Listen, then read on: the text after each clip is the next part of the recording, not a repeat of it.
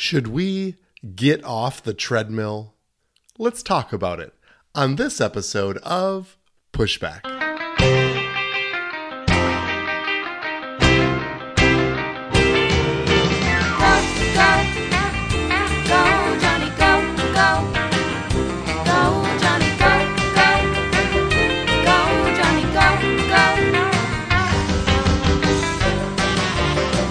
You're concerned about the direction our culture is heading, then maybe it's time to push back. Hello, everyone, and welcome to Pushback. I'm Dr. Johnny, and I'm coming to you on a Thursday. As I mentioned uh, last podcast, I'm switching my release date to Thursday. It's working better with my work schedule and my quote unquote day job. Um, it's actually a night job. I work the night shift. And so uh, I appreciate uh, you being flexible. On that note, um, I would like to just say thank you. Uh, my listening numbers have certainly been increasing, and uh, that's so encouraging to me because we, I do this to make a difference. And, uh, and, I'm so glad that people are connecting with this. I've been getting such positive feedback from people uh, regarding the podcast, and that encourages me to keep going and keep doing what the Lord is asking me to do. Uh, it's so important that we are engaged in our culture, and uh, that just makes my heart go pitter pat because. Um, it's critical that we, as his kids, are the one that's bringing a real influence on the face of this earth. And the only way that we can do that is to fill the earth and subdue it, to be part of it, to engage it, to love it, love the world and love its people. And, and to pursue what's best. And I know this for a fact God's ways are the best ways. The Bible says it, I believe it, I've tried to live it, and I know that you have too. So let's keep going after the things of this world. Let's not be afraid of them. Let's not cower away from them. Let's not ignore them let's not go into the fetal position or build a bunker.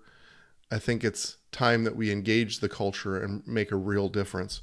So that's what this podcast is about. And I certainly thank your support. If you're willing to donate financially, that certainly helps uh, the production costs of this. You can go to pushbackculture.org, pushbackculture.org. There is a donate button there. I also would value your input uh, and especially your questions. If you have questions about any of the topics that I've raised or you have a topic that you would like to see raised or discussed, or if there's things that you would like to see hear my perspective on, please don't hesitate to uh, pass those on to me, and most likely it'll become a podcast in the future. Uh, yes, last uh, podcast uh, I discussed Martin Luther King, and um, it was called "Chasing the Dream," and or getting closer to the dream. That we can actually have a a mission statement, a purpose statement for our country in regards to healing uh, and race relations. And I think Martin Luther King laid it out beautifully when he said that he has a dream that his son would be judged by the character of his heart rather than the color of his skin.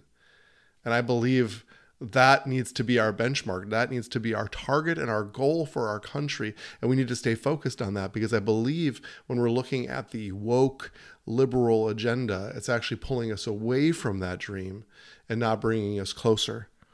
I want to go into a deeper dive on this today, and I've been a little bit nervous about this podcast because it, it has required me to dig deeper into myself and into the understanding of the topic because um, I'm not naive st- sitting here as a lighter brown skinned man and uh, completely understanding or realizing, I should say, the truth that I have not had to experience bias and prejudice like so many other of my fellow country people. And because of that, I don't think that it disqualifies me from talking about it. In fact, I believe that it, it actually requires me to lean into that because of the people that I love and because of this country that I love and because of the pain that's here. So too much has been given, much is required, and and uh, and so I, I I understand that I don't have personal perspective, but I do want to have understanding, and I do want to have a clear mind, and I do want to be a voice of reason and of wisdom in these times. And so, Lord, that's my prayer for me and for this podcast as we talk about these things. But I did get on to a man named Coleman Hughes. Coleman Hughes, a young man, a darker brown skin man, who I believe offers a perspective that I can really connect with. And I appreciate his eloquence and his uh, truthfulness and his forthrightness as he brings this forward. And so, it, most of what I'm saying today comes from his perspective, but I feel like I can really hitch my my trailer to what he is doing and the the voice that he has. Now he is an advocate for what we've been discussing as color blindness. Now color blindness has been something that I've really leaned into because it started with uh, being on a committee at the hospital. Maybe you remember this story from a previous podcast, um, and we're talking about sort of health equity and equity is sort of this new word that has come out and and it's it's kind of migrated from the word equality to the word equity um, and leaning into more equal outcomes rather than equal opportunities. And that certainly has been the agenda of more of the of the woke uh, liberal agenda is to pursue equity. And I've been on this sort of equity committee. And there was an article that seemed to be negative towards colorblindness. And it made me scratch my head to a point where I sort of responded and said, you know, since when has colorblindness been the enemy? Why? Why has colorblindness been the problem? And the response by one of my colleagues was very well put. Um, but she said, it's the concern or the fear that a colorblind stance will simply ignore the past and not pursue healing in the future. Sort of like, I'm okay where I am kind of response. And that's the concern. And that's the the definition of colorblindness for those who are in pain and are hurting. So I I understand that perspective and I hear it. But as we talked about last week, I believe that we have to have a goal. We have to have a trajectory. We have to have a target for where we're heading as a culture. And then our actions and our behaviors need to be pushed through that lens, through that filter, and find out if it's bringing us closer to that target or further away. I think that's a healthy way of looking at society. Well, this Coleman Hughes um, believes that colorblindness is the goal and is the trajectory. So I want to read what he has to say. I'm going to do a few quotes and interject my own points here as well. He says in the 1960s and 70s, the conversation about race was substantially similar to what it is today in the sense that you had Martin Luther King Jr. and the civil rights movement on the one hand, and the other hand, you had more radical folks like the Black Power movement and the Black Panthers, and you had an ideological conflict between them. But even then, you would see radical anti racists such as Black Power movement admit that in the long run, our goal as a country should be to move towards a colorblind society a society in which race matters less and less over time, in which you can go for longer and longer periods of time without thinking about race, whether that's your race uh, or the race of your friends. Now, I want to stop there and be very clear, not to be super redundant, but I think it's important to emphasize points over and over and over again until it becomes part of who we are. Now, we have to understand that my perspective is that there are no races it's not just my perspective, it's the biblical perspective. We are all descendants of Adam and Eve and ultimately Noah. And it's science's perspective that actually, through the Human, Genome Project, proved that we are all one race, the human race. And there can be two people in Sweden, and one of those people could have more genetically similar to somebody in China than their fellow colleague, their fellow citizen in Sweden. That's because that's the way genetics work, and the our outside skin, the number, the amount of melanin that we have in our skin, um, bears very little on that. So we are one race. So when we talk about race and we talk about race in this podcast, please be very clear that my perspective that there is no race. However, in our conversation, in our cultural conversation, race is in the forefront. Um, now, what has changed is that today, prominent anti racists and others at the forefront of the modern anti racism movement, it would be difficult to find a single one that would even admit that the long term goal for our country is to move towards a colorblind society. That shining star, the North Star, has been abandoned entirely. which makes a very big difference from even yesterday's brand of radical anti racism. If you look up color blindness and just put the caveat race in Google, you will get 10 articles in a row about why color blindness is wrong. Some will say it actually is racist. And yet, when you poll Republicans and Democrats, you find a remarkably high level of support for race neutral policies in general. On the whole, people do not like when race is considered as a factor in things like college admission or who gets hired or who gets promoted.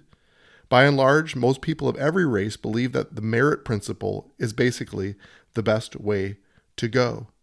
We have this elite consensus that color blindness is horrible, that is basically white supremacy. At the same time, we have among people at large a general sense that race neutral treatment is actually the best option. And so I'm trying to give a defense of race neutrality and colorblindness. So this is Coleman Hughes um, uh, a well-spoken young man talking about this. You, I know you. I mentioned you know the Minneapolis teachers um, last podcast about creating this this policy of hiring based on the color of skin. And I heard on the radio that there are lawsuits all over the place because they're supposed to be equal opportunity employers and you cannot discriminate based on color of skin. That's law. And so it'll be interesting to see the legal pushback to that policy. He goes on to say the critique of colorblindness is that you need to see race and pay very close attention to race and to our racial identities. If you're going to identify racism, you need to see me as black. How can you see racism without seeing race?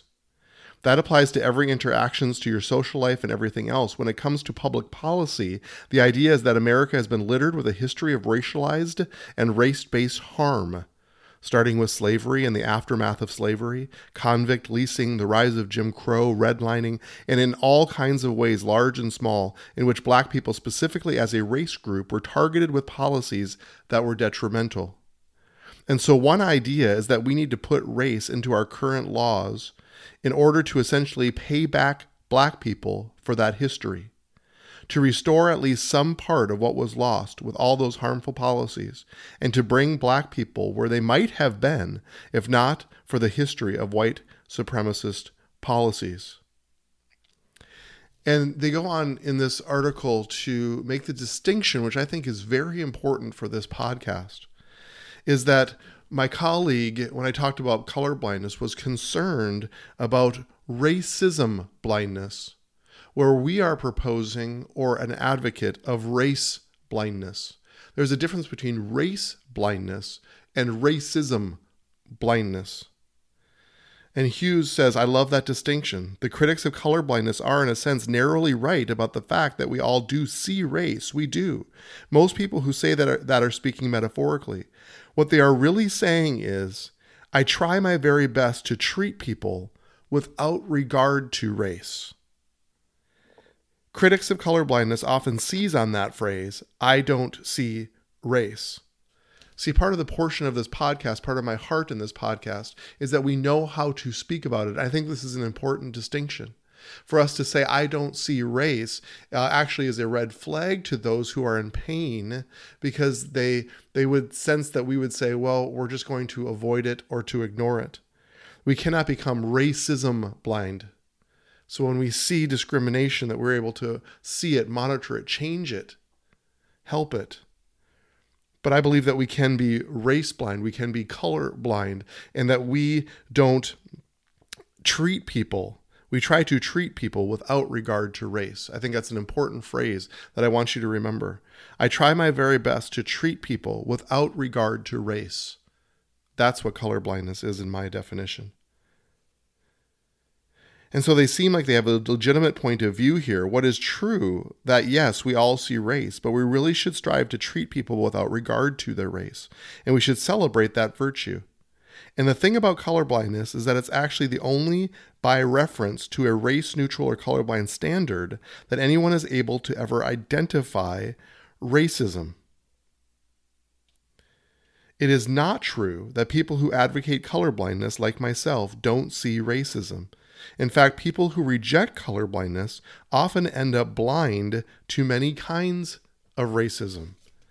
So he tries to explain this by giving some examples. He was talking about uh, police profiling and pulling people over based on the color of their skin. And he said, really, the best test is to see what happens after the sun goes down. It's called the veil of darkness, where they can't actually see the color of the skin, and then compare those numbers to what happens during the daylight. And if they're different, if there's a different uh, proportion of black people getting pulled over during the day, then we know that there is something there. And so it's actually color blindness. It's actually the veil of darkness that actually exposes true racism. I hope that makes sense. I'm trying to figure this out in my brain as well. And so he used the example of an automatic machine that detects people running through red lights. And it doesn't, obviously, a machine can't be racist. And so it just checks the license plate number. And if you're going through the red light, it takes a picture of the license plate number and sends you a ticket. And so we can we can look at that and we can say, well, that can't be a racist act. He said, but there are many neighborhoods where black people get more tickets running through red lights than white people do because black people run more red lights than white people do in that neighborhood. it's a meritocracy. It's a it's a merit-based measure that we can use against people and and a people measure and actually expose if there's really true racism there. And he said we should use all of our resources and money for those kinds of tests to see and to try to draw out and, and expose a real bias or a real discrimination or a real prejudice that takes place, rather than just say we need to give an equal number of tickets to white and black people. That never feels right, it never looks right. And it's not getting us closer to the dream. The next thing he talks about is something called reparations, which is sort of a payback, and he alludes to that in my last sentence. Let me read what he says about reparations. We move from talking about equality of opportunity to equality of outcome, which is something we can never achieve anywhere and have never have anywhere before. He talked about, you know, the NBA and the Major League Baseball. Three fourths of the NBA players are black.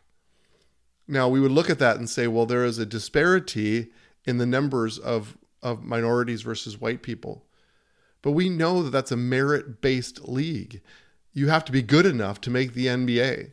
And so we have absolutely no problem with that. We look at Major League Baseball, and I think only 7 to 8% of Major League Baseball players are black, dark brown skin. And we can look at that and we say, well, we don't really have a problem with that because a lot of it is cultural and, and ethnic, uh, how you were raised. And so there's a lot of, of uh, Caribbean and Hispanic players in baseball, very few African American. But it's merit based. You have to be good enough to make Major League Baseball. None of us have any problem with that because it's about equal opportunity rather than equal outcomes.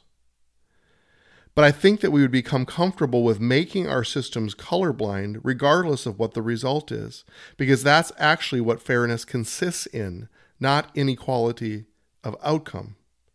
You always have to be sensitive to the fact that when you use policies that include racial preferences, it's a zero sum game. My friends, I believe this is critical. Please lean into this. He says you are creating a new class of aggrieved victims who may never forget that you put them at the back of the line. You create, in essence, a never ending cycle of victimhood and aggrievement, just like tit for tat violence never actually ends when the tat corrects the tit. you killed my brother, I killed your cousin. Have you ever heard of a spat that just ended there?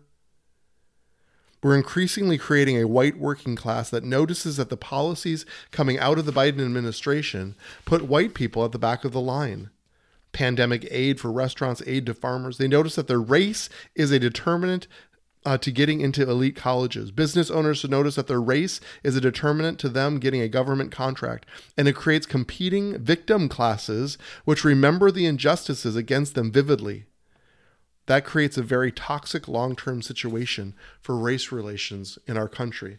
Now, those of African American descent would say, well, wah, wah, poor you. This is what we had to deal with for decades. And I get that. I understand that. But when reparation or the idea of reparation becomes revenge, it's about vengeance and revengeance. It becomes a cycle that is never enough. That's why in Romans 12, it talks about whatever is possible within you, live at peace with one another. And then it says, Vengeance is mine, says the Lord. I will repay. Even the Lord knows that he needs to take it out of the hands of man because man, it'll be a never ending vicious cycle and it needs to be into the spirit realm because that's where we battle. Our battle is never against flesh and blood, but principalities and powers. So it's the Lord God Almighty Jehovah God that has to run these battles for us. And when there is injustice here on this earth, guess what? Vengeance is His and He gets to repay, and we get to forgive. Coleman Hughes goes on to say, I think there's an attitude that nothing could possibly ever be enough. And I'm certain if reparations were paid today, no matter how large the check, tomorrow we'd be reading in the Times editorial asking, How dare you think that reparations represents the end of payment to black people for slavery? There's never enough payment. It's an unending cycle. They even alluded to President Obama running or Barack Obama running for president, and, and people's response on both sides were where a black man could never be elected president. We're still too racist. We're not even close. He says, then we did it. And right after everyone said, well, actually, this doesn't mean anything. See, this is the this is the problem. Not that Barack Obama being elected would solve all the problems. It isn't. But there there's they can't even be the celebration of that because it's never going to be enough. He said we are very dis- we are on a very dishonest treadmill with ourselves as a country as we run towards this goal of closure with our history. And with every step, the ground moves beneath us. Maybe we should get off the treadmill. Maybe we should get off the treadmill. They asked him what about this mission statement? What about this goal? Is it even possible? Is, is the way society and culture are moving, is this even a possible goal? Is Dr. Johnny crazy thinking that a target of colorblindness was Martin Luther King Jr. crazy, thinking that his son could be judged based on the character of his heart, not the color of his skin? He says, I don't know it could just keep going on in the same direction. Some days I have the sense that Gen Z is so absorbed by its race obsession and its gender identity obsession that all these things are just going to represent new norms for society by the time I'm older or middle aged. But other days, I feel that so much of the race and gender obsessed ideas run counter to what people actually want, that they don't have much staying power that in this day and age, racial segregation doesn't have much staying power because I think people like each other too much. Whew. You know, the idea that you can. I'm, I'm sorry. The truth is, I don't know how everything is going to shake out. But rather than passively watching, I would like to be an advocate for the idea of a colorblind society and a society where you can go for weeks or months at a time without thinking about your race. That's my dream too. Several people, I'm sorry, I don't think that we want to be thinking about race more. We want to be thinking about it less. He says, so I would be tempted to short sell woke race obsession in the long run when it's no longer trendy and people feel less pressure to agree with it because a lot of it is unsustainable. My friends, I just believe that is so well spoken, and it's my heart in this matter as well. I believe it's the Lord's heart because He didn't create races in the first place. He created us to be one blood, it says in the books of, book of Acts. We are to be one blood, one people, one body, united for one purpose, and that's for the kingdom of heaven. And so I believe that we can pursue color blindness. I feel more empowered now. It feels more right. It feels like it's the target. Is there still some healing that needs to take place? Of course. Is there still some wrongs that need to be righted? Yes, it does. But we can't sit, like he just said, idle and do nothing. We can't just sit and watch. It's not our role here on this earth. And if you're doing that, then you're actually part of the problem and not part of the solution. We can inject ourselves not with anger, not with bitterness, but we can inject ourselves into the national conversation so that we can bring wholeness and life and healing to this important, important subject. You might be me and live sort of in rural America and we don't have a lot of diversity. I'm just being honest. But that doesn't disqualify us or or allow us to sit on the sideline. We have fellow citizens who are hurting and who are in pain and need our attention, need our help, need our solutions. I believe someone like Coleman Hughes, who can speak to this, is so vitally important. And I'm, I bless him and thank the Lord for him. And I want to be one of those voices as well a voice of reason, a voice of healing. And I believe that we can be that together. So let's go together now to set and shape the culture.